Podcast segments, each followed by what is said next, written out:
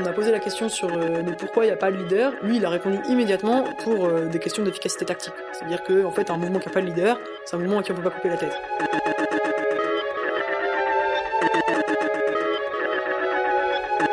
On est sur FFP3, c'est la suite de CBO qui a présenté pendant un moment l'émission fin de cycle.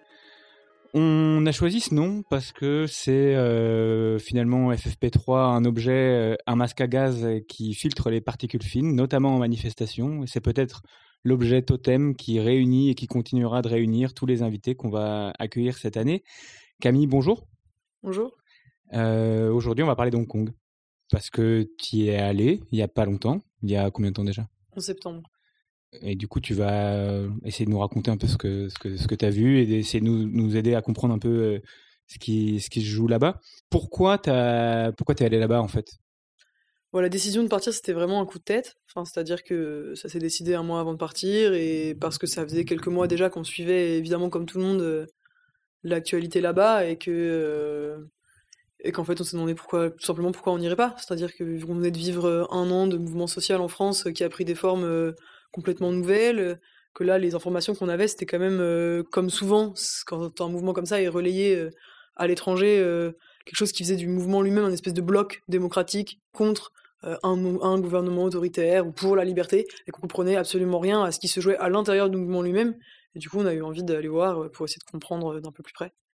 Du coup, vous avez été accueilli par des gens que, vous connaissez, vous avez été mis en lien avec des militants là-bas euh, bah, il se trouve qu'on avait quand même des amis qui vont y travailler assez régulièrement et qui ont rencontré des gens qui tiennent un restaurant et qui font organiser parfois des discussions euh, autour de thématiques qui sont assez proches de celles qui nous intéressent et du coup on, avait ce contact-là. Ces gens nous ont, demandé à des amis à eux de nous héberger et ça a rendu les choses assez simples pour nous. On va faire un cadrage un peu historique du mouvement, mais euh, d'abord juste pour savoir et pour finir sur euh, votre arrivée là-bas, la frontière c'était pas compliqué? Vous vous êtes passé comme vous voulez Eh ben on a euh, on a pris évidemment les billets les moins chers, ça, a pas mal euh, décidé notre départ, c'était 400 euros. Et sauf que on s'est aperçu après coup qu'il fallait passer par Pékin parce que c'était une compagnie chinoise, ce qui sur le moment nous a quand même effectivement un peu inquiété. Et puis après on s'est rendu compte qu'en fait juste on avait on allait être dans la masse des touristes et que de toute façon on mmh. était nous-mêmes aussi et que ça les intéressait pas du tout quoi. Que vraiment par contre effectivement quand on parlait aux gens là-bas du fait qu'on passait par Pékin, ça créait des angoisses. on voyait que pour les gens, c'était pas du tout anodin. Enfin, pour les Hongkongais, je veux dire. Parce que, euh, par exemple, euh, quand on était là-bas, un de nos amis a voulu aller à Shenzhen pour euh, rendre visite à, son, un membre de sa famille qui s'y trouvait. Et, et, tous les Hongkongais avec qui on en a discuté l'en ont dissuadé en lui racontant que y avait Donc Shenzhen, c'est ah la ville qui est frontalière avec, avec Hong Kong et du coup qui est de la, partie chinoise de, la frontière. Et, et euh, ouais, du coup, il racontait que beaucoup de jeunes, notamment, enfin tous les gens qui avaient moins de, moins de 30 ans, quoi, en gros, se faisaient fouiller leur téléphone à la frontière, euh, retenir des heures et des heures, parfois refouler. Et il y avait des rumeurs aussi, comme quoi des gens qui, euh, comme pendant les manifestations, on projette de la peinture invisible, mais, mais visible je, je crois pas que c'est une peinture fluorescente, mais en tout cas qui est visible sous certaines conditions, et qu'il fallait absolument pas avoir cette peinture sur soi quand on passait la frontière chinoise, etc. Bon, tout ça pour dire qu'il y avait une réelle angoisse avec le rapport à la frontière, mais en fait, ça concerne pas du tout les Occidentaux. D'accord. Et bon, bah, on, on, va un peu cadrer, cadrer le mouvement, si je peux m'exprimer ainsi. C'est ça a commencé sur un, projet de loi, un projet de loi d'extradition. Ouais, alors ça, bon, effectivement, c'est quand même un récit qui est maintenant assez connu. En fait, l'origine, c'est comme souvent, c'est un, fait divers, quoi. C'est-à-dire que c'est un Hongkongais en voyage à, à Taïwan qui a tué sa femme, qui est revenu puis qui a déclaré le meurtre, et il y avait un trou dans la, législation qui rendait impossible son extradition vers Taïwan. Et là-dessus, euh, le gouvernement hongkongais a dit ah bah très bien, on va rédiger une loi. Et évidemment, rapidement, euh, la population de Hong Kong a vu dans ce projet de loi euh, juste un moyen d'aligner le droit hongkongais sur le droit chinois. Évidemment, personne n'en reste à, cette question-là, puisque par exemple dans les, années là qui ont précédé immédiatement le mouvement, il y a eu plusieurs disparitions de libraires. C'est des choses qui en tout cas ont été relayées dans les médias occidentaux qui réapparaissent deux ans après en racontant que qui, qui font enfin, une sorte d'autocritique. Oui, c'est des, des, des, libraires qui écrivaient dans un, dans un quartier de, de, de, de libraires d'Hong Kong qui écrivaient des, des, papiers à charge contre, contre la Chine et son oui, des, un système de, corruption qui dénonçait et qui ont d'abord disparu, puis pour certains réapparu en faisant des actes de contrition à la télévision chinoise en pleurs, en disant euh, qu'ils avaient fait, euh, voilà, qu'ils avaient fauté, et, et qui sont pas toujours pas retournés à Hong Kong a priori. Voilà, donc très vite, euh, les Hongkongais ont vu dans ce projet de loi d'extradition une manière d'aligner euh, le droit euh, de Hong Kong sur celui de Chine et donc de rendre toute forme d'opposition politique et de liberté d'expression impossible. Du coup, il y a ce projet de loi qui rencontre un mécontentement qui est assez large et vindicatif. Ouais, c'est plus qu'un mécontentement. C'est vraiment, il y a rapidement, il y a, enfin, il y a une très grosse opposition Enfin, il y, a une marche, euh, donc je sais plus, je saurais plus vous dire la, chronologie exacte, mais donc ça commence début juin, euh, fin mai, début juin, où il y a des très grandes marches, euh, déjà un million de personnes, enfin c'est quand même vraiment massif pour la population de Hong Kong, et qui sont absolument ignorées par le gouvernement. Qui il dit simplement que oui, bah, la loi va suivre le processus normal d'examen au Parlement, et que voilà. Sauf que le jour où elle doit être examinée au Parlement, et donc ça je crois que c'est le 12 juin, il y a une énorme. Enfin, les gens entourent le Parlement, quoi, l'encerclent vraiment. Euh, c'est pas ce jour-là qu'ils rentrent dedans, mais quand même, ils font lever la session parce que c'est pas c'est cure pour les pour les membres de, pour les parlementaires. Et la loi, du coup, est suspendue. Et en plus, il y a des vacances parlementaires qui durent du coup de juin à octobre. Là, ça a repris très récemment. Et donc, la loi a été suspendue juste avant ces vacances parlementaires. Donc après le, donc cette grosse manif où ils encerclent le Parlement, c'est là que les, ça commence à devenir plus violent. Notamment, il y a un premier mort du mouvement parce que c'est quelqu'un du coup qui qui est considéré comme un martyr. C'est pas très clair de savoir s'il s'est jeté d'un toit, si c'est un accident. En tout cas, il a passé des heures et des heures dans la rue avec des pancartes qui sont à l'origine de ce qu'on a, qui sont les, cinq demandes là, les five demons. Et donc, à un moment donné, ce type euh, grimpe sur un échafaudage et il, a, il met ses pancartes et comme je vous disais on sait pas trop s'il tombe si en tout cas clairement il meurt et il est considéré comme un martyr du mouvement et juste après sa mort il y a d'immenses marches où là, il y a plusieurs millions de personnes qui s'habillent de noir en signe de deuil et c'est depuis ce moment là que les gens portent du noir et, et euh, on mémoire ce type Five demons! Five demons! Five demons! Five demons! Five Five! Five! Du coup, ces cinq demandes, euh, on, peut peut-être déjà revenir sur cet enregistrement. C'est dans quel euh, dans quel contexte que vous avez pris ça euh Alors j'ai un léger doute parce que ça pourrait être dans deux contextes différents, mais il me semble que c'est le deuxième. C'est-à-dire que c'est, enfin nous quand on est parti, c'était un moment, disons, de latence du mouvement. Il y avait quand même plein d'événements qui fourmillaient dans tous les sens. C'est là qu'on se rendait compte que c'était quand même quelque chose que nous, on n'avait jamais vu, quoi. Tous les. Enfin, enfin, quand on y a été, du coup, c'était le moment du Mid-Autumn Festival, donc du festival de la mi-automne, qui marque un moment de pleine lune et qui est une fête familiale qui, qui comparait à Thanksgiving quand on demandait un peu aux gens de quel ordre c'était. Et ça consiste principalement à ce que les gens se réunissent dans des tas de parcs pour manger des petits gâteaux en regardant la, la pleine lune. Et euh, quand on a été dans un parc quelconque, il y en avait plein dans toute la ville. Et dans ce parc, euh, parmi euh, tous les autres, il y avait donc des gens des jeunes masqués en noir au milieu de la foule. Et ces gens, donc les jeunes là, ils ont commencé à créer des slogans, organiser un peu des choses. Ils avaient mis des petites lanternes qui ont été couvertes de slogans avec des post-it sur le modèle des Lennon Wall qu'il y a dans toute la ville. On, on, reviendra, dessus. ouais. Mais bon, en tout cas, ça c'était une scène intéressante. Et en fait, et après, ils sont, il y a des petits groupes qui sont avec des mégaphones pour chanter des slogans, euh, chanter le fameux hymne national sur lequel on reviendra peut-être aussi. Mais en tout cas, la fête était colorée, vraiment plus que colorée. Enfin, elle était transfigurée par le fait qu'il y avait un mouvement social à ce moment-là. Il y avait vraiment quelque chose ouais, de l'ordre euh, d'un quelque chose, enfin, je sais pas si révolutionnaire c'est le bon mot, mais en tout cas, tous les moments de la vie collective sont transformés par ce qui est en train de se passer. C'est pas euh, un moment qui, à des moments singuliers, à des espaces singuliers dans la ville, vient euh, modifier un peu le quotidien. Là, mm. c'est vraiment, dès lors qu'il y a un rassemblement collectif, il est marqué par ça. C'est éruptif et multiple. Je veux dire que tu peux le trouver ça à plein de coins de rue. Bah, du coup, pour en revenir à ce que nous, on a fait là-bas, on a essayé d'aller, disons, aux événements principaux pour comprendre un peu comment ça fonctionnait. Et en deux semaines, du coup, on a été à un rassemblement étudiant un peu massif. Un peu massif, c'est-à-dire qu'il y avait quand même euh, plusieurs milliers de personnes, disons. Et à, donc à cette fête, cette fête familiale, à cette fête. et aussi à un rassemblement de supporters de foot. Franchement, on a choisi les choses un peu au hasard, au gré des informations qu'on avait, du temps dont on disposait, etc. Et voilà, il se trouve qu'un un, des soirs, il y avait un rassemblement de supporters de foot, donc de tous les clubs de foot de la ville, qui se rassemblent en disant voilà, on met de côté nos divisions, les antagonismes entre les clubs de foot parce qu'on est tous hongkongais et qu'on s'oppose tous au gouvernement et au projet de loi d'extradition. Et je pense que l'enregistrement qu'on vient d'entendre, là, donc avec la répétition du slogan Five Demands, No One Less, euh, ça vient de ce moment euh, au stade avec le rassemblement des supporters de foot qui était quand même assez drôle. Euh. Tout le monde avait porté un maillot de foot. Nous, on en avait pris aussi du coup pour pouvoir participer à ce moment. choisi ton club aussi. Ouais, moi, j'avoue que j'y connais rien du coup. du coup, les cinq demandes, on, peut revenir rapidement dessus. les cinq demandes, elles sont très claires, très précises. C'est intéressant d'ailleurs de, de se demander comment un mouvement sans leader s'est mis d'accord sur ces cinq demandes. C'est donc le retrait du projet de loi d'extradition, première demande, hein, qui a été obtenu là, euh, du coup, euh, en septembre, juste avant que nous on y aille. Une, euh, il demande aussi une commission d'enquête indépendante sur les violences policières. C'est intéressant de voir à quelle place ça prend les violences policières. Évidemment, là, on peut pas ne pas penser aux gilets jaunes. ensuite, il y a la demande de retrait de la qualification d'émeute de la journée du 12 juin. C'est vraiment important pour eux, parce que déjà, judiciairement, c'est pas la même chose. Et ensuite, parce que il y a une espèce de volonté de ne pas se poser en violent, en tout cas, de ne pas revendiquer la violence.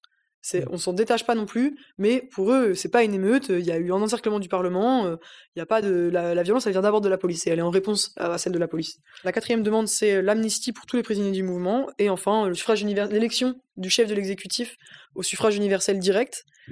Parce que c'était ça, une, déjà une, la revendication du mouvement des parapluies en 2014. 2014 Parce qu'en fait, du coup, il devait y avoir en 2017 euh, justement l'élection du, chef de l'exécutif devait passer au suffrage universel direct.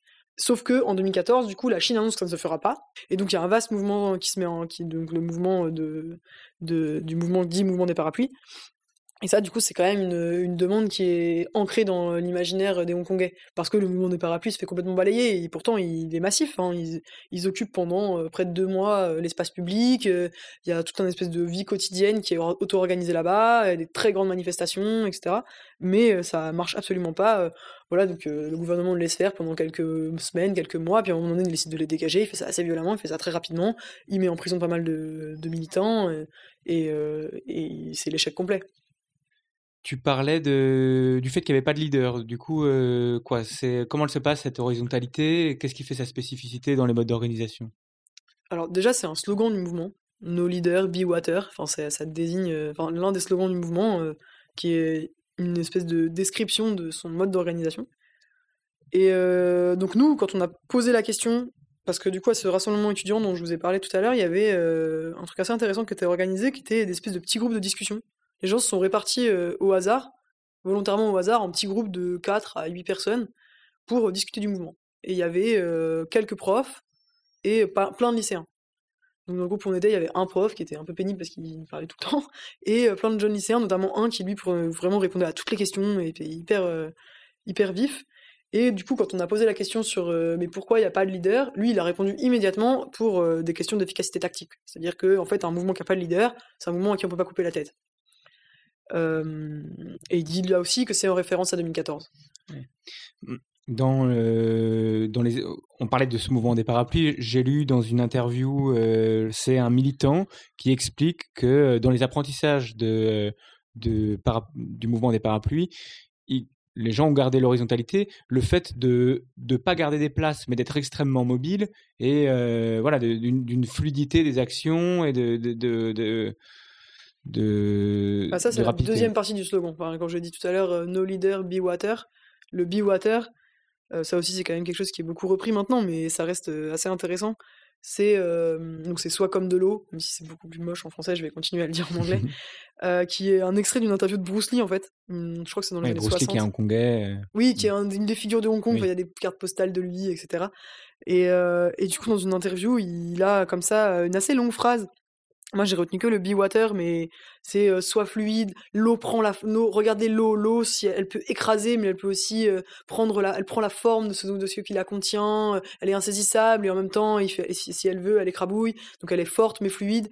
Et dans un truc évidemment sûrement un peu cliché de l'Asie, qui a des, qui est censé décrire des tactiques de combat de manière poétique. Et donc ça a été repris par le mouvement mais au-delà de la métaphore, il y a vraiment quelque chose qui est complètement différent de 2014. C'est-à-dire que 2014, on tient une place, on occupe des places, et il faut tenir le terrain. ça demande une grosse organisation logistique. on peut repérer les gens qui sont là souvent, qui deviennent des porte-parole, des organisateurs, etc. Et là, vraiment, les gens, en tout cas les, membres du mouvement, ils disent non mais là, on veut faire l'inverse, c'est-à-dire que on est à un endroit, la police arrive, on part, on revient ailleurs, on les voit, on enflamme notre barricade et on, on prend le métro, on recommence deux quartiers plus loin. Des journées, on va rien faire. Une journée, on va venir occuper un espace, par exemple l'aéroport, ou encore les, les stations de métro, on va les bloquer. Euh, une autre journée, on va faire une grosse manif. Une autre journée, on va aller, je sais pas moi, faire un sitting devant le Parlement. Il y a tout un tas de, à la fois de modalités d'action, d'occupation de l'espace et de et même et de ouais de, de, fluidité tactique le jour même de la manifestation qui est, est liée à cette notion du be water. I said empty your mind. Be formless, shapeless. Like water. Now you put water into a cup, it becomes the cup. You put water into a bottle, it becomes the bottle. You put it in a teapot, it becomes the teapot. Now water can flow or it can crash. Be water, my friend. Alors quelles sont les cibles? Les cibles, elles sont vraiment très claires. Ça, pour le coup, pareil, c'est quelque chose qui distingue aussi euh, peut-être pas mal le mouvement euh, de, de mouvements sociaux qu'on a pu connaître. Euh, c'est-à-dire que c'est euh, l'État et la police. Et depuis, euh, quand même, là, je me corrige un peu parce que au moment où on y était, c'était en train d'advenir, et depuis là quelques semaines, c'est majeur. L'État, la police et tout ce qui représente la Chine continentale. Donc les banques, les entreprises ou les entreprises hongkongaises qui ont pris position en faveur de la Chine, ou qui ont pris des positions. Le métro, par exemple. Enfin, bah, le métro, du coup, c'est un peu particulier, mais je donne quand même cette anecdote parce qu'elle est intéressante. Par exemple, je me souviens plus de son nom, mais peu importe, il y a une, une femme d'affaires, une grande femme d'affaires hongkongaise, hein, quelqu'un qui possède de nombreuses chaînes, qui a pris la parole à l'ONU euh, qui prend la parole pour dénoncer la violence des manifestants, vraiment dire que c'est inacceptable. D'ailleurs, le traitement médiatique qui est fait des manifestations à Hong Kong par euh, l'ONU et l'Occident, que vraiment c'est très violent, que les gens n'osent plus sortir de chez eux, etc. Donc elle fait cette dénonciation-là. Et euh, juste après, donc les manifestants évidemment repèrent cette femme, repèrent de, quoi elle est la patronne, et vont organiser un boycott de sa chaîne, donc Maxim's et je crois qu'il y a aussi les cafés Starbucks. Du coup, pas du tout parce qu'ils seraient capitalistes, mais parce qu'ils sont possédés par quelqu'un qui a pris position contre le mouvement. Et il y a du boycott, et là, il y a du saccage, parfois. De manière relativement limitée, mais il y en a aussi. Bah, parce que, enfin, en parlant de, des cibles, et c'est sur quoi on pourrait revenir aussi, c'est que tu disais que tout à l'heure, la qualification des, des, métiers, elle était importante par rapport au, mouvement. Je veux dire, ça dénote, et aussi par rapport aux cibles, un rapport à la loi particulier. Enfin, les cibles, elles sont choisies je sais pas, il y a un rapport à la légalité qui est, particulier, non, par rapport à la jeunesse française? Comment tu pourrais dire, euh, enfin, sans y aller à, gros traits, mais... Bah, en tout cas, nous, quand on a posé la question pour cette histoire de qualification d'émeute, euh, les gens répondaient clairement en disant, bah oui, mais c'est que nous, on saccage pas tout. On s'attaque euh, effectivement, très clairement, exclusivement au bâtiment, et notamment au Letchko, là, le bâtiment du Parlement, ce qu'ils appellent le, siège, enfin, c'est pas le siège de l'exécutif, mais c'est là, bon, peu importe. En tout cas, c'est là où il y a le, le. Donc ce bâtiment-là, et puis tous les bâtiments où il y a les, des, des bureaux des gouvernementaux, euh, et les sièges de la police, les, commissariats. Et euh, vraiment, quand on pose la question aux gens, ils disent non, mais c'est pas des émeutes, nous, on va chercher des cibles. D'ailleurs, plein de magasins restent ouverts, euh, ou alors ferment quand il y a des gaz lacrymaux, mais pas à cause des, des, émeutiers. Vraiment, ils prennent soigneusement le mobilier urbain public pour construire des barricades, et même ça, bon, voilà, on voit qu'ils le font quand c'est nécessaire, etc.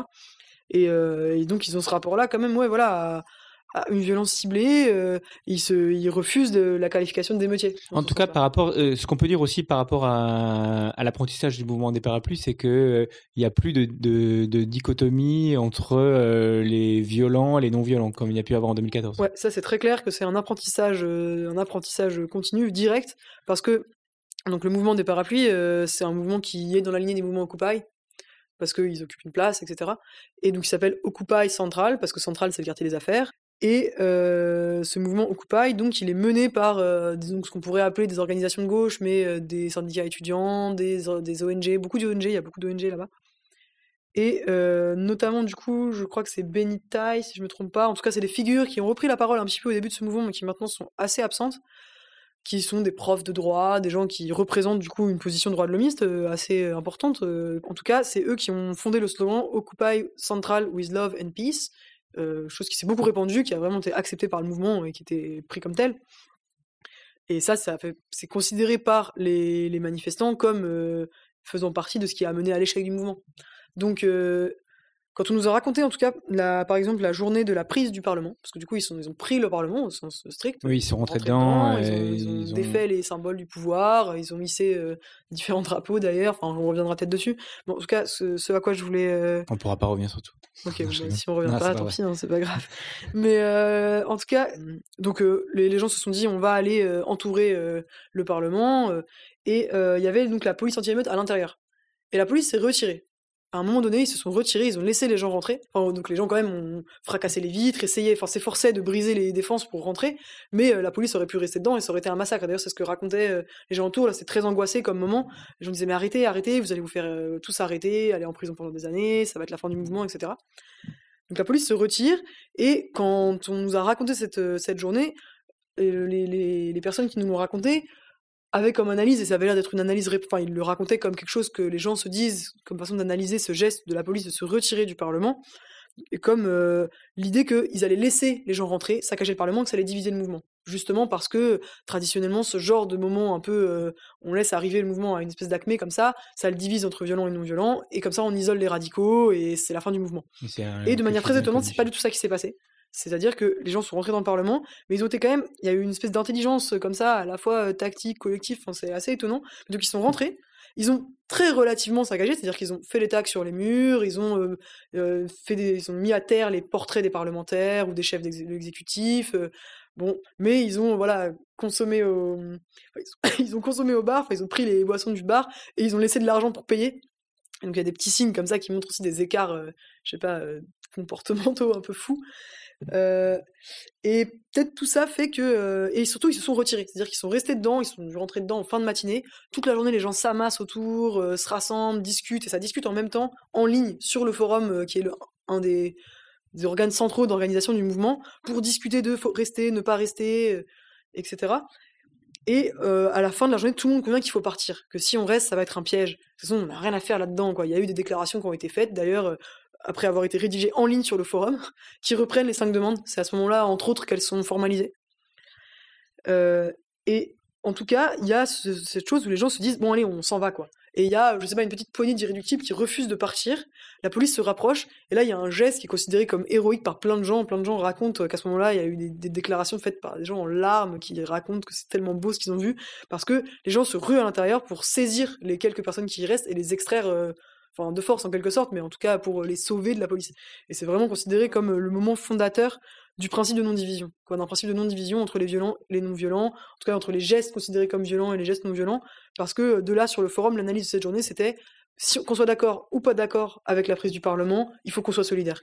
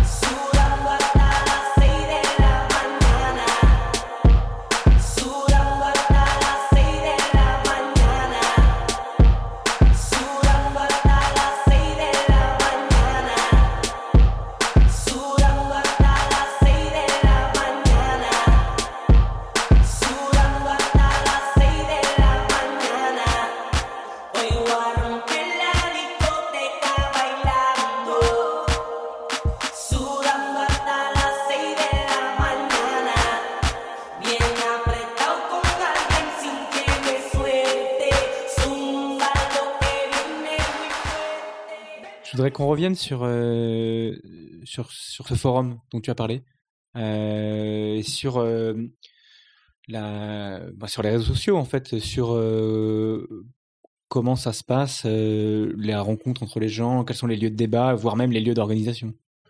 Donc, c'est vrai, enfin, c'est pas un mythe du tout que le mouvement s'organise sur les réseaux sociaux. Enfin, ça fait vraiment partie de son horizontalité, de ce qui rend possible là cette espèce d'intelligence collective que j'ai essayé de décrire pour la journée de la prise du Parlement. C'est-à-dire qu'il n'y a pas d'AG, il n'y a aucun espace euh, d'organisation. L'Assemblée générale, qui est un peu le truc ouais, classique de comment euh, s'organise un mouvement euh, en France. euh, Voilà, et dans l'imaginaire et dans la réalité, on a l'impression que quand il y a un mouvement social, ça veut dire qu'à des moments, les gens ils se réunissent, ils parlent, ils discutent et ils prennent des décisions, ils s'engueulent. Bon, L'AG est souveraine, c'est le moment de la décision. Et Voilà. bah, ce truc-là n'existe pas du tout. Enfin, Il n'y a vraiment pas ces moments-là. Euh, peut-être, peut-être par manque de culture politique euh, là-dessus. En tout cas, quand on pose la question, clairement aussi par euh, une, une crainte réelle de conséquences judiciaires et de surveillance. Parce qu'évidemment, que montrer sa tête dans un, espace public, c'est s'exposer à la répression. Oui, mais alors un forum aussi, finalement. Bah non, justement, parce que donc pour revenir à ce forum, donc le- l'espace principal de discussion et donc de décision du mouvement, c'est un forum qui s'appelle LIHKG, si je me trompe pas, mais de toute façon c'est facile de retrouver le nom. Qui est euh, ça, on a quand même essayé de se renseigner, donc je peux vous expliquer un petit peu. C'est un forum qui euh, est un forum antérieur au mouvement, qui est un forum qui fonctionne un peu comme Reddit. Hmm, je connais mal, mais euh, grossièrement, c'est un forum où il y a plein de topics, enfin plein de thèmes différents auxquels on peut s'inscrire et discuter dans ces sur différentes pages. Et donc les, les, les, les posts qui, ont, qui sont le plus de vues et le plus de commentaires vont monter en haut des chaînes de discussion. Donc ce forum-là, il est antérieur au mouvement, euh, c'est un forum de discussion un peu général, et il a quand même comme particularité de demander une adresse mail officielle, donc euh, de, de la fac, du lycée ou du travail, liée à une, une identité réelle, donc, qui est vérifiable, mais qui est absolument masquée sur le forum. Il n'y a que le pseudo qui apparaît. Et c'est- franchement, c'est quelque chose d'assez étonnant et inimaginable pour nous, mais bon, en tout cas. Donc, les modérateurs du forum connaissent son identité, par contre. Ouais, voilà, et on sait pas qui. Moi, nous, on a posé la question, dit, oh, on sait pas qui le gère, de toute façon, on s'en fout. euh, Le moment où il fonctionne bien, et il fonctionne bien, c'est-à-dire que là, apparemment, la police n'arrive pas à remonter euh, aux informations. Franchement, moi, je suis incapable de comprendre comment on peut faire confiance à ça, mais de toute évidence, c'est le cas et ça marche. Euh, ce forum existe, il a ce fonctionnement-là, et ce qui est intéressant aussi, c'est que assez vite, ils ont clos les inscriptions. Assez vite au début du mouvement. Du coup, il y a beaucoup de gens qui vont sur le forum pour le consulter, mais qui peuvent pas participer aux discussions parce qu'il y a trop de monde dessus que les, membres du site l'ont fermé. Peut-être aussi c'est ce qui fait d'ailleurs qu'il peut pas être euh, plein de policiers infiltrés ou je sais pas quoi. En tout cas, euh, normalement, il n'y a pas de possibilité pour des ordinateurs euh, de, faire monter artificiellement des, des topics ou des décisions parce que l'identité est vérifiée, mais il y a qu'un pseudo et on peut, quand on clique sur le pseudo, on peut voir toute la liste des posts. Il y a aucune mémoire absolue quoi. Faut pas effacer ces posts. Donc si quelqu'un a dit une connerie à un moment donné, on va s'en souvenir. Alors, comment ça se passe euh, les, les, les membres du forum vont voter, par exemple, pour dire, Alors- euh, voilà, on est d'accord avec les cinq demandes ou, Il euh, me semble pas qu'il y ait de système de vote, mais moi, ce que j'ai cru comprendre, c'est-à-dire que par exemple, les, les cinq demandes, ce qui va se passer, c'est que vous allez avoir quelqu'un qui va les proposer et ça va être repris par sur beaucoup d'autres euh, de- beaucoup d'autres euh, chaînes, beaucoup d'autres euh, messages. Et si le truc monte suffisamment, et ben, il va devenir acté qui fait partie du mouvement. Et je pense que ça fonctionne quand même beaucoup en, coordination, enfin c'est pas coordonné, mais de manière euh, coïncidente avec euh, Telegram, qui est l'autre principal euh, outil du mouvement. Donc Telegram, on a quand même essayé de comprendre un peu comment ça fonctionnait. Ça fonctionne selon deux principaux usages, qui est un, la discussion, quoi, donc où tout le monde peut participer, envoyer des messages, et vous avez des, pas, des groupes de discussion avec 15 000, 30 000, 50 000 personnes, c'est un peu délirant quand même. Et pareil, sur ces groupes de discussion, vous allez avoir un post, je sais pas, mettons si les cinq demandes, elles ont été rédigées, et puis là, elles vont, elles vont circuler sur les, sur les groupes de discussion Telegram, et elles vont être reprises, reprises, reprises, reprises, et si elles sont vraiment beaucoup reprises, ça y est, elles sont actées. Alors, par- mais quelle est la précision, par exemple, des, euh, des, des, des actions qui sont proposées? Quelqu'un va pouvoir dire, bah voilà, moi, euh, ce soir, euh, je propose qu'on attaque telle cible, qui est d'accord pour me rejoindre, et puis c'est Ouais. parti? Il va y avoir des choses comme ça. Donc, euh, il va y avoir des groupes de discussion Telegram par quartier. C'est-à-dire que l'organisation, quand même, elle se fait par quartier, mais il n'y a pas une AG de quartier. Il y a des groupes Telegram de quartier. Et donc, sur ces groupes Telegram, vous avez des gens qui, effectivement, vont proposer des actions, mais d'abord, ils vont proposer un rendez-vous, et, sans doute, si c'est pour une action violente, ils vont pas le proposer sur le groupe Telegram du quartier, qui est le groupe où il y a, euh, je sais pas combien de personnes, et qui, euh, principalement, s'occupe de euh, poser les affiches, par exemple. Ça va être un groupe plus petit, de gens qui se sont rencontrés en manif, qui se sont donné leur numéro, qui ont constitué ce groupe, et qui, donc, se sont fait confiance sur cette base-là. Et puis bien souvent, donc nous ce qu'on nous a raconté, c'est qu'il y a des gens qui ont fonctionné pendant des semaines avec des groupes Telegram où ils se donnaient rendez-vous pour une action déjà masquée, sans jamais connaître le, nom des pers- le prénom des personnes avec qui ils fonctionnaient. Et là, nous, quand on était là-bas en septembre, les personnes qu'on a rencontrées qui faisaient partie de ces groupes d'organisation par quartier, ils nous ont dit voilà, bon, c'est vrai que là, on commence un peu après les actions à aller euh, boire des coups ensemble après et à, euh, à se à se démasquer, à se ouais, démasquer, voilà, à se faire confiance. Ouais. Mais c'est vraiment récent.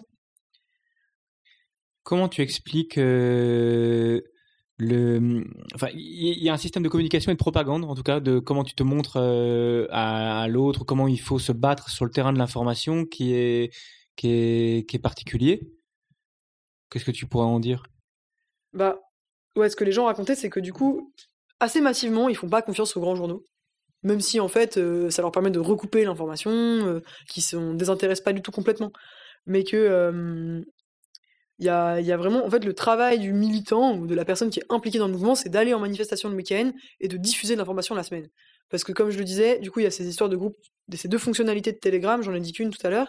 Donc, il y a la fonctionnalité de groupe de discussion et la fonctionnalité de chaîne d'information. C'est-à-dire que vous vous abonnez à une chaîne, vous ne pouvez pas discuter dessus, vous recevez du contenu en, continu. Et donc, euh, je dirais que les personnes qui vont être. ce qui va différencier un militant actif d'un simple participant à un mouvement, c'est quelqu'un qui va tenir une chaîne Telegram, par exemple. Quasiment, c'est la principale fonction. Évidemment, s'occuper aussi de, donc, de ces Lennon Walls, qui sont les, les murs d'affichage de quartier, où on va disposer les affiches, euh, coller des, préparer des post-it pour que les passants puissent écrire leurs slogans. Ouais, Alors ça, apparemment, c'est un lieu de, bat... enfin, c'est un lieu de, de, de- de bataille, ou en tout cas de. Bah, c'est un espace de propagande, un espace de propagande et d'organisation. C'est-à-dire que Et donc il faut imaginer, quartier, tu peux décrire un peu à quoi ça ressemble un Lennon Wall. Ouais, c'est des images qui ont pas mal circulé aussi, euh, qui sont euh, elles, elles aussi héritées de 2014. Enfin, il y a eu cet usage-là de coller des post-it à fond dans les murs du métro. Donc souvent c'est dans le métro ou c'est dans les espèces de, hum, de trottoirs surélevés. Hein, ça c'est vraiment une particularité de Hong Kong. Il y a des trottoirs surélevés où il faut imaginer des espèces de coursives en béton Mm. qui euh, circulent le long des rues, qui font un effet Blade Runner comme ça où tu marches au-dessus des voitures et et où d'ailleurs les flics, se, plusieurs les, étages, les quoi. flics se positionnent quand Ah oui. euh, les manifestants eux marchent dans la rue, Euh, ce qui est ouais, un peu angoissant. Et en tout cas, donc ces espaces-là sont des espaces privilégiés d'affichage parce qu'il y a que des piétons et qu'il y a énormément de circulation, notamment dans les sorties, aux espaces de sortie du métro. Et donc les lieux de propagande, c'est les lieux de propagande virtuels sur Telegram ou des lieux de propagande physique, ce qui sont ces Lennon Wall où euh, il y a à la fois tout un tas d'affiches qui sont produites et euh, beaucoup de post-it qui sont collés et qui sont à disposition des passants pour y écrire leurs messages ou leurs opinions. euh. et c'est effectivement un lieu où il y a pas mal d'enjeux parce que les pro-chinois, enfin ou les voilà ceux qui s'appellent les pro ceux qu'on appelle les pro-Beijing, viennent régulièrement détruire ces murs d'affichage.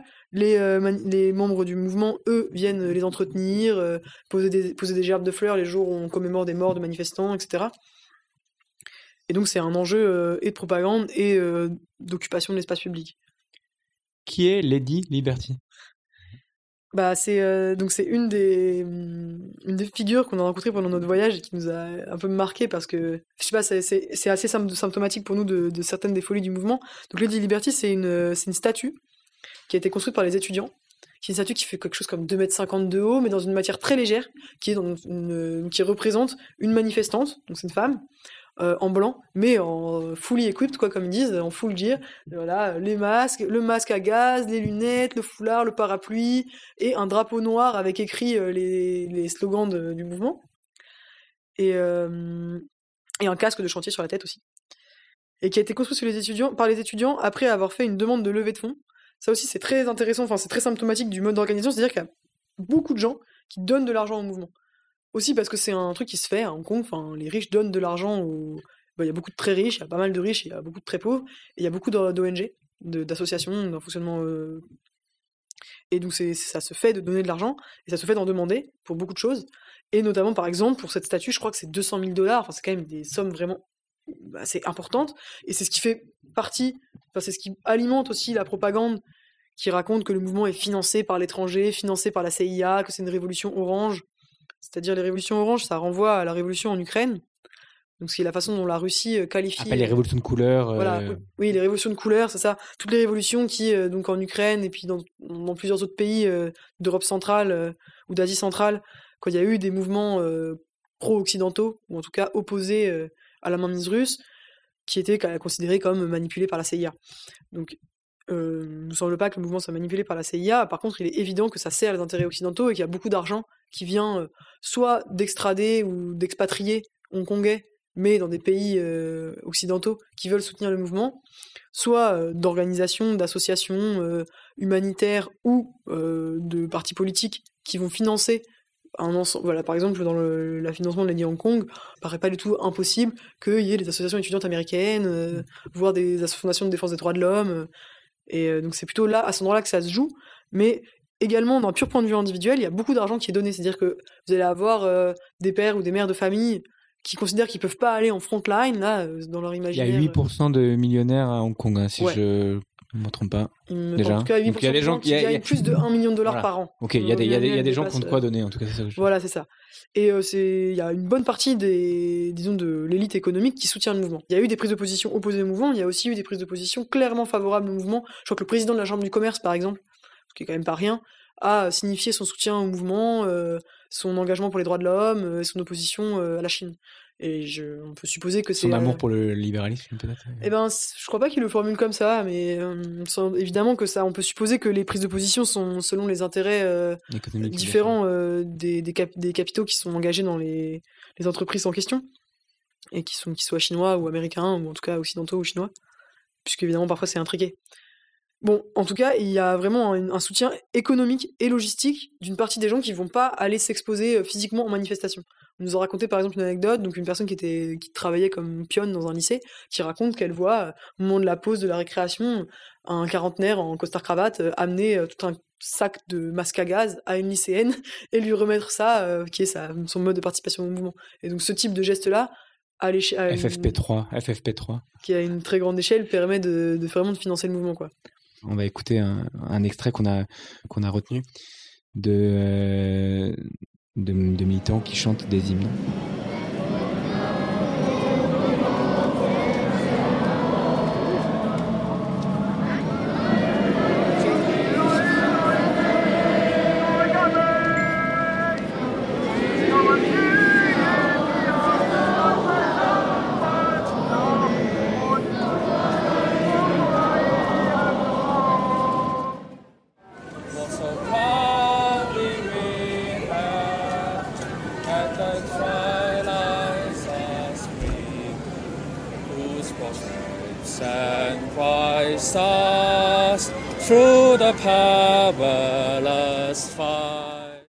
Bon, c'est nous qui avons artificiellement euh, collé les deux hymnes. Le premier, c'est euh, vous qui l'avez enregistré euh, dans le stade dont vous parliez la dernière fois. hein.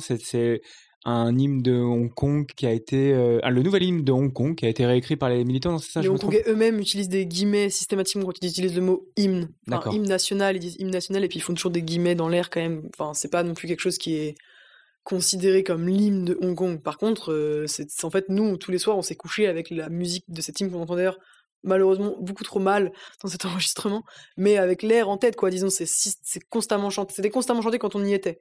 Je sais pas si c'est toujours le cas parce que bon voilà, il- les choses ont beaucoup changé d'ailleurs. mais donc ouais, donc ça c'était un extrait de d'un hymne qui a été composé pendant le mouvement de manière anonyme, on sait pas qui l'a fait. Mais par contre, il y a une, une vidéo, un, enfin un clip vidéo qui a été réalisé, qui est pareil encore une fois impeccable. On sent qu'il y a beaucoup d'argent quand même dans la production, avec je sais pas 5 ou entre 5 et 20 peut-être participants au clip qui sont euh, complètement masqués et qui euh, jouent. Enfin, ça s'appelle le Black Orchestra et vous avez des gens euh, masqués qui chantent cet hymne et qui jouent de la musique pour l'accompagner. Le second hymne qu'on a collé, c'est l'hymne des États-Unis. Et, en fait, c'est un hymne qu'on a trouvé parce qu'en fait, les manifestants, pour certains, font appel aux, aux États-Unis à la rescousse hein, pour euh, rentrer dans le, dans le conflit en tout cas. C'est une vidéo qui est assez particulière parce que c'est des des euh, manifestants. Il faut imaginer des manifestants qui sont du coup euh, habillés en, en, black bloc avec euh, tout l'attirail, masque, tout en noir, mais qui en même temps portent des drapeaux américains et qui et qui ont des qui portent des, des, portraits de Donald Trump et qui l'appellent à l'aide. hein. Bon, c'est ambigu de notre de enfin de notre point de vue. Tu peux expliquer un petit peu peut-être cette ambiguïté. hein. Bah alors, je pense que ces deux hymnes, posent euh, tout un tas de questions qu'il faudrait réussir à aborder un peu dans l'ordre. Euh, donc je vais essayer de pas me perdre, mais donc le, le premier le premier hymne donc c'est l'hymne national, ce qu'ils appellent l'hymne national de Hong Kong avec toujours un peu d'ironie, mais quand même ça pose la question donc du nationalisme et du rapport à l'identité hongkongaise qui est vraiment massif dans le mouvement. Donc je vais essayer de mettre ça de côté pour répondre à la question sur la- les États-Unis, mais vous m'y ramenez euh, quand j'aurai fini, parce que bien. je pense que c'est important d'aborder ce point. Et donc, euh, par contre, par rapport à l'hymne américain, je, comprends euh, donc le, le fait d'avoir euh, collé ces deux hymnes, mais quand même, c'est pas du tout sur le même plan. C'est-à-dire que l'hymne hongkongais, là, on l'a entendu et réentendu, parce que les gens chantaient avec ferveur quand même, et, et on sentait que ça animait le mouvement. C'était quand même assez beau à entendre, même si toujours un peu compliqué ou gênant, ou on se demandait un peu ce que ça signifiait, ce rapport à l'identité. Mais par contre, l'hymne américain, on l'a pas entendu chanter. Par contre, effectivement, on a vu en manifestation des gens se balader avec les drapeaux américains, aussi parce que au moment où on était euh, à Hong Kong, donc euh, l'enjeu majeur, parce que la loi d'extradition venait d'être suspendue, enfin d'être même d'être retirée, et qu'on attendait le 1er octobre, l'enjeu en fait au fond, c'était euh, d'appeler aux États-Unis au vote du Hong Kong Act, Hong Kong Democracy and Human Rights Act. C'est une loi américaine, un acte qui est qui en gros demande la mise en place de sanctions en cas de violation des droits de l'homme à Hong Kong. Euh, de l'inscrire dans la loi américaine. Et ce, ce, ce- le, donc l'acte en question est passé là euh, il y a une semaine ou deux, je crois. Oui, c'est ça. oui. Et euh, il prévoit du coup de retirer un ensemble de donc les capitaux américains ou de proposer des sanctions financières et là, de compliquer l'accès au territoire américain pour les ressortissants hongkongais qui sont soupçonnés de d'avoir atteint au- aux droits de l'homme là-bas. En gros, c'est quand même un principe rela- relatif d'ingérence des États-Unis dans le sur le territoire hongkongais. Bon, en tous les cas, euh, l'appel aux États-Unis, ce qui est clair, ce que ça montre, c'est euh, qu'on est vraiment dans un imaginaire de guerre froide. À la fois dans le récit qui est fait par les médias euh, internationaux, par les médias chinois, par les médias hongkongais. En fait, c'est le récit majeur de ce qui se passe parce que ça arrange un peu tout le monde. En tout cas, à, la fois, donc la Chine peut raconter que Hong Kong est manipulé par la CIA, que c'est une révolution de couleur, que que c'est financé par les États-Unis et qu'en fait c'est juste des des bourgeois qui veulent pas en- engager leur destin avec celui de la Chine, le glorieux destin de la Chine qui est de désormais de prendre le dessus sur les États-Unis. Les États-Unis peuvent raconter que c'est des jeunes gens qui se battent pour la liberté contre l'autoritarisme ou contre le totalitarisme même. Et que, du coup c'est vraiment un imaginaire de guerre froide qui est réactivé. Et cet imaginaire-là, il se traduit aussi dans l'iconographie. Vous avez plein d'affiches où on voit quasiment euh, le communiste avec le couteau entre les dents euh, se jeter sur Hong Kong. Bon, euh, donc dans l'appel aux États-Unis, il y a donc il y a cet imaginaire-là qui est à la fois donc, la victoire du récit qui arrange les grandes puissances, du récit géopolitique, mais qui est en partie repris par les manifestants eux-mêmes. On n'a pas le choix. On est une île. On n'a aucune indépendance alimentaire et ni économique. On a besoin. On n'a pas d'armée.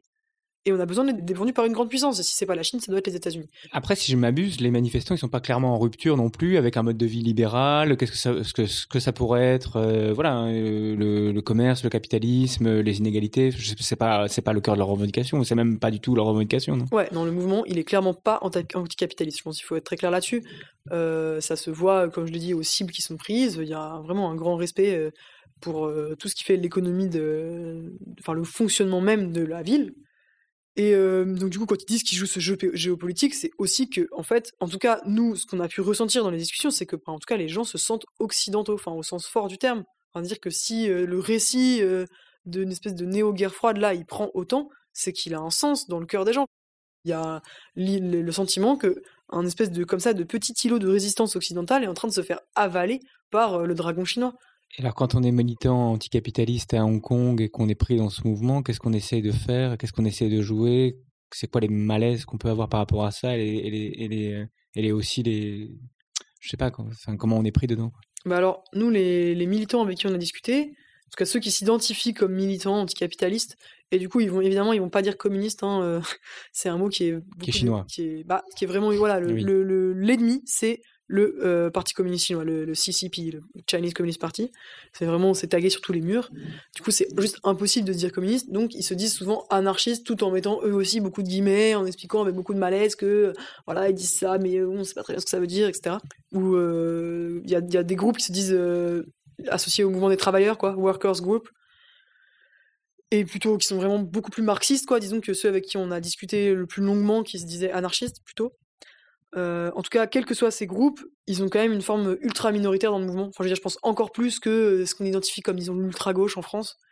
Justement parce que, disons, l'ultra gauche en France, on peut dire qu'elle colore le mouvement, au moins par la tactique du Black Bloc, qui a dans les cibles qu'elle prend, les gestes euh, les gestes qui sont repris par les différents groupes qui utilisent cette tactique du Black Bloc, quelque chose de clairement anticapitaliste. Est-ce que ça veut dire quelque chose, Black Bloc, pardon euh, Oui, en Hong Kong. Ou est-ce Ouais, que ça veut. Ouais, ça- bah, ça signifie de- ouais, Black Bloc, je sais pas si c'était tellement utilisé. Euh, ça l'était par les militants parce que, parce que physiquement et esthétiquement, c'est sûr qu'en fait, il y a comme une correspondance absolue. Du coup, en fait, qu'est-ce que tu mets derrière Il y a Voilà, une oui. reprise directe Oui, des c'est ça, tactiques. ouais. Les gens ont regardé des vidéos ils Voilà. ont récupéré les tactiques. Alors, voilà, quand on discute avec ces militants anarchistes, euh, ils nous disent que les, euh, les, jeunes membres, les jeunes manifestants, ils ont récupéré les tactiques en regardant des vidéos, euh, entre autres françaises d'ailleurs, euh, donc de méthodes de manifestation. Ils ont récupéré les méthodes du Black Bloc, mais pas du tout le contenu anticapitaliste. Ils n'ont pas du tout euh, repris ces gestes-là, les cibles que vont être les banques, etc., à moins que ce soit la Bank of China, par exemple. Et, c'est ce qui fait qu'il y a quelque chose d'encore plus minoritaire pour les groupes anarchistes ou, marxistes qui sont dans ce mouvement. Ils vont du coup tenir de l'information quand même. Donc, comme je disais, tenir des chaînes Telegram, euh, organiser euh, éventuellement des discussions un peu. Mais c'est quand même beaucoup de l'information euh, sur Internet. Quoi. Ils tiennent des journaux en ligne ou des chaînes Telegram. Et mon- nous, au moment où on y était, ils essayaient quand même de faire essayer, une- exister une forme de conflictualité autour de la question des migrants et des travailleurs domestiques, qui est quand même une question importante, enfin qui est en tout Ouais, cas du coup, il y a plusieurs centaines de milliers, juste un petit cadrage, mais il y a plusieurs centaines de milliers de voilà de, de, de travailleurs qui sont euh, philippins, peut-être indonésiens, indiens, ou en tout cas qui ont des qui sont tout en bas de l'échelle sociale euh, hongkongaise, qui ont même pas vraiment des droits a priori. Alors euh. c'est un statut vraiment c'est assez particulier. C'est un- en fait c'est un, un visa de travail très spécifique qui est un visa de travail pour domestic workers qui sont en fait exclusivement quasiment exclusivement des femmes qui donc euh, le salaire minimum est très très bas, plus bas que le salaire minimum qui est déjà très bas. Hein. C'est pas l'équivalent du SMIC. Je crois que du coup c'est quelque chose comme 400 dollars par mois, sachant que le niveau de vie est à peu près équivalent à la oui, France. ça hein. paye même pas un loyer. Quoi. Donc voilà. Mais de toute façon, il n'y a pas de loyer puisqu'ils doivent être hébergés chez leur patron. Ah oui, c'est les domestiques workers, des Ouais, domestiques tout ouais. court. Et donc, c'est des femmes qui ont normalement droit à un jour, mais du coup, exclusivement un jour de repos par semaine. Ce jour-là, elles ont le droit de sortir. Et donc, ce jour-là, c'est en général le dimanche. Et c'est vraiment hyper euh, étonnant pour nous. Enfin, c'est-à-dire que toutes ces, ces femmes, effectivement, qui sont philippines, indonésiennes, enfin, en tout cas, qui viennent de l'Asie du Sud-Est, euh, qui sont euh, souvent musulmanes euh, et souvent donc y a une couleur de peau différente de celle des Hongkongais. Donc se réunissent le dimanche, notamment dans le métro, dans les couloirs du métro, s'assoient sur le sol, sur des cartons, pour discuter, se, se faire les ongles, se faire les cheveux, se raconter plein de choses. Et il y a à la fois donc quelque chose qui est de l'ordre vraiment d'une catégorie sociale où on voit une forme de, quand même de, précarité économique, et en même temps c'est aussi un moment de communauté où on se rejoint, on occupe l'espace public.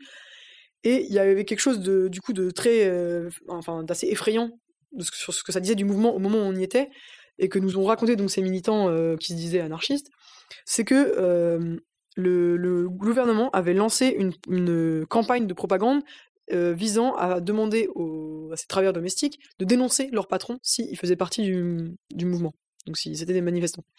Ça a été assez peu suivi, mais ça indique une espèce de conflictualité, puisque vous avez aussi eu des, euh, des, manifestants, enfin des membres du mouvement en tout cas, qui ont fabriqué des espèces de petits post-it euh, euh, sur lesquels il y avait écrit Mais pourquoi eux, ils ont le droit de se réunir le dimanche et pas nous? Sachant Ah du coup que les femmes aient le droit d'aller dans le métro pour euh, jouer aux cartes et se, se faire les ongles, pendant que eux n'avaient pas le droit de faire des manifestations dans la rue le dimanche. Voilà, quelque chose de évidemment très choquant euh, dans, dans ce, ce truc-là. C'est pas massif dans le mouvement, c'est-à-dire que c'est pas quelque chose qui va être euh, absolument répandu, mais disons que c'est possible. Cette parole-là, elle existe, elle va pas être euh, fondamentalement combattue.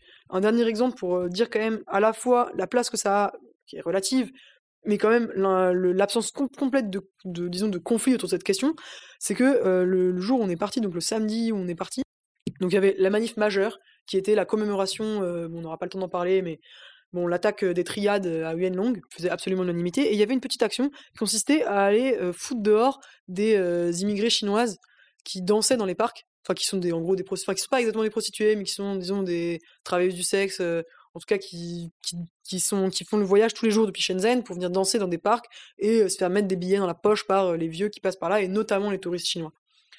Et euh, bon, c'est pas, pas exactement la même catégorie sociale que les immigrés euh, des domestic workers, mais euh, il y avait une action qui consistait à les, les, pas les ces virer. femmes et à les virer. Quoi. Ouais.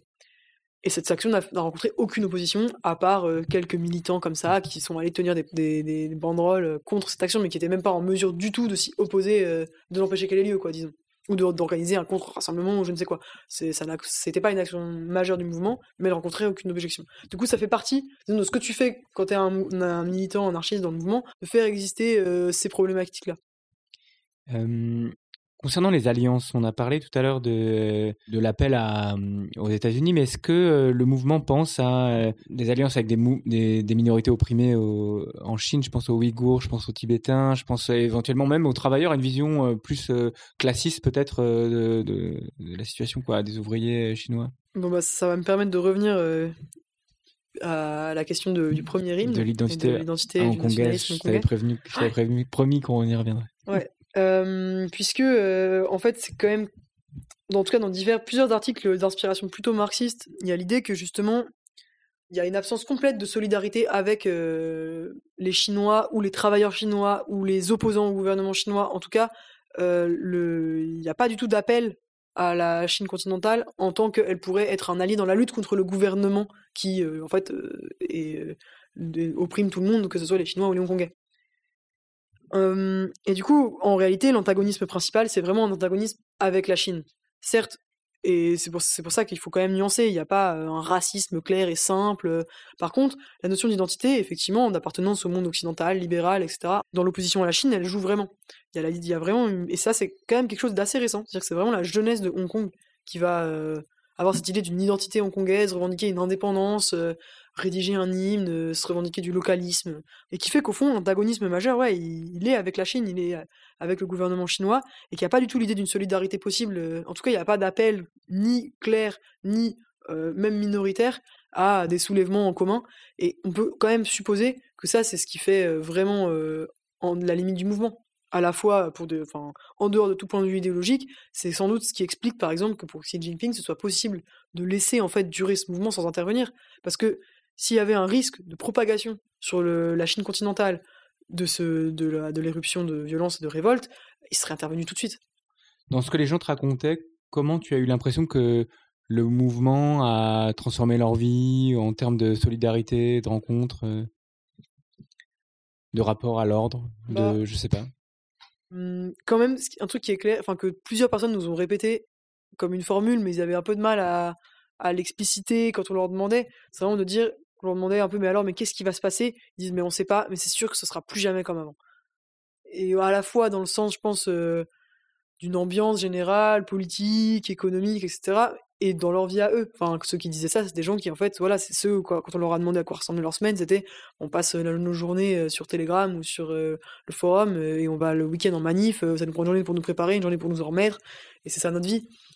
Après, quand on demande un peu, enfin, demande un peu aux gens, mais c'est aussi beaucoup des lectures. Là, je pense notamment au, deuxième volet de l'interview, là, des, qui est, je sais plus quel est le titre, mais il y a le, mot anarchiste qui est paru sur lundi matin à la fin du mois dernier, il me semble, où euh, il y a cette question qui est posée, cette question de la solidarité, et où la personne euh, qui est interviewée répond euh, en racontant, et ça c'est des choses qu'on nous a effectivement confirmées, enfin qui ont été dites à plusieurs reprises, que voilà, vous avez des jeunes qui sont euh, être virés de chez eux parce que leurs parents sont contre le mouvement, et qui vont être hébergés ou à qui on va payer un appart par solidarité. Et par des systèmes de cagnottes sur Telegram aussi. euh, Ça, c'est vraiment ce que je racontais tout à l'heure, le système de levée de fonds, des cagnottes qui est très développé. Mais ça va aussi être, par exemple, des systèmes de cours du soir pour les étudiants ou les lycéens qui n'ont pas le temps de faire leurs devoirs parce qu'ils sont trop occupés par le mouvement. Voilà, vous avez des gens qui vont dire, moi, j'ai pas le temps d'aller en manif, et ben, je vais aider les gens à faire leurs devoirs. Donc, euh, un système d'hébergement, de cours, euh, de denrées alimentaires ou de.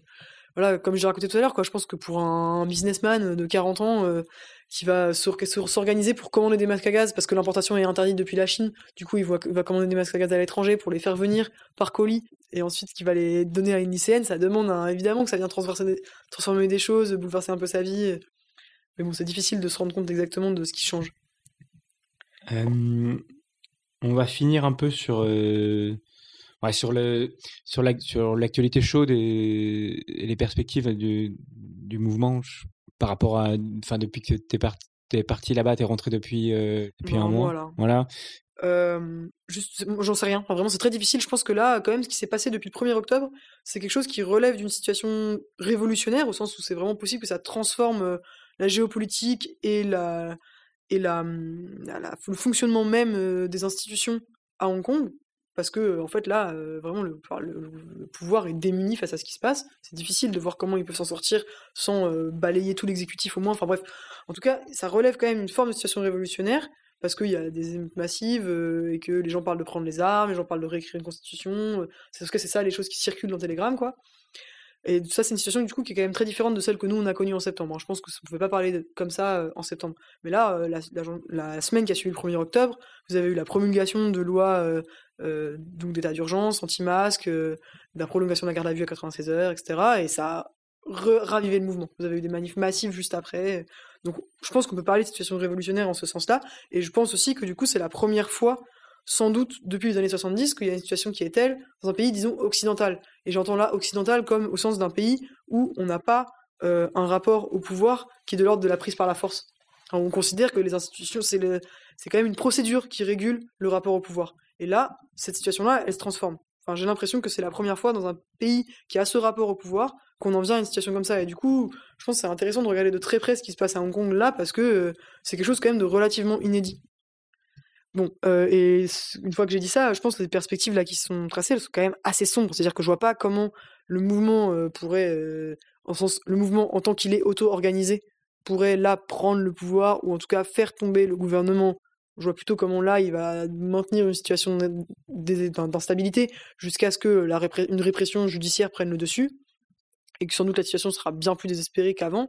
Mais bon, ça c'est un peu des pronostics. Et ensuite, je pense que les seules forces un peu organisées dans le mouvement, qui du coup sont pas euh, la pure spontanéité euh, horizontale, c'est euh, c'est les forces localistes ou identitaires hongkongaises quand même.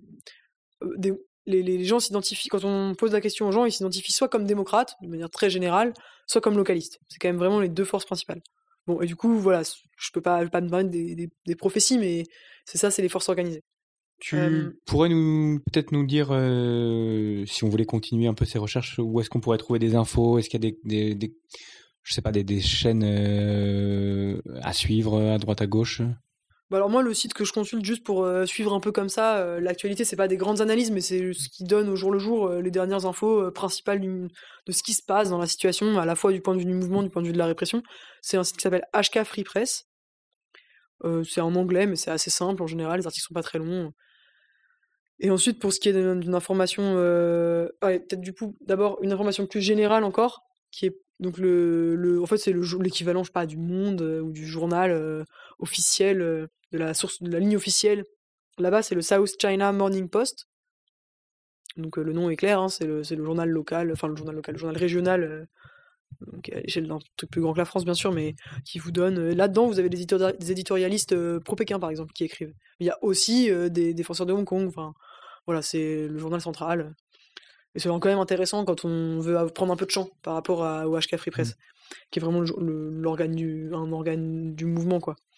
Et enfin, euh, pour ce qui est de, de paroles beaucoup plus situées, euh, il y a un site qui a été qui est, qui est sorti pendant que nous on était à Hong Kong, je crois, qui s'appelle Lausanne, L-A-U-S-A-N. Euh, en tapant Lausanne Hong Kong, on trouve, et qui est publié, enfin tenu par, euh, je pense principalement des, quand même des expatriés. C'est entièrement en anglais et ça se veut euh, un, de la propagande, enfin la propagande, en tout cas un la voix, une voix anticapitaliste sur ce qui se passe à Hong Kong. Il y a pas des avocats, des juristes, plutôt des, des gens assez bien insérés, disons, et pas mal d'expatriés qui écrivent là-dedans, ils se présentent assez, de manière assez détaillée. Euh, ensuite, est-ce qu'il y a autre chose Euh, Non, je je pense qu'il y a beaucoup d'articles en anglais et beaucoup de journaux américains aussi, mais c'est plutôt des articles au compte-gouttes que là, je, je vais pas avoir en tête. Hum, Très bien, ça fait déjà assez, c'est assez dense et en tout cas ça fait qu'on on pourra suivre euh, tout ça sans repasser peut-être par, par toi. Merci beaucoup d'être venu euh, à FFP3 aujourd'hui. Euh, ben, ce que je voulais dire, c'est que la prochaine fois, on va recevoir euh, Leila euh, Al-Shami qui va nous présenter euh, son livre euh, qu'elle a écrit qui s'appelle Burning Country, qui revient sur euh, la révolution syrienne euh, et ses enseignements d'un point de vue révolutionnaire, je pensais, de, sur la situation là-bas. Merci Camille et à bientôt tout le monde. Mm, Bonne soirée. Like a penny with a hole in it, you're just hopeless. Hopeless, y'all just hopeless. Like a penny with a hole in it, y'all just hopeless. Hopeless, y'all just hopeless.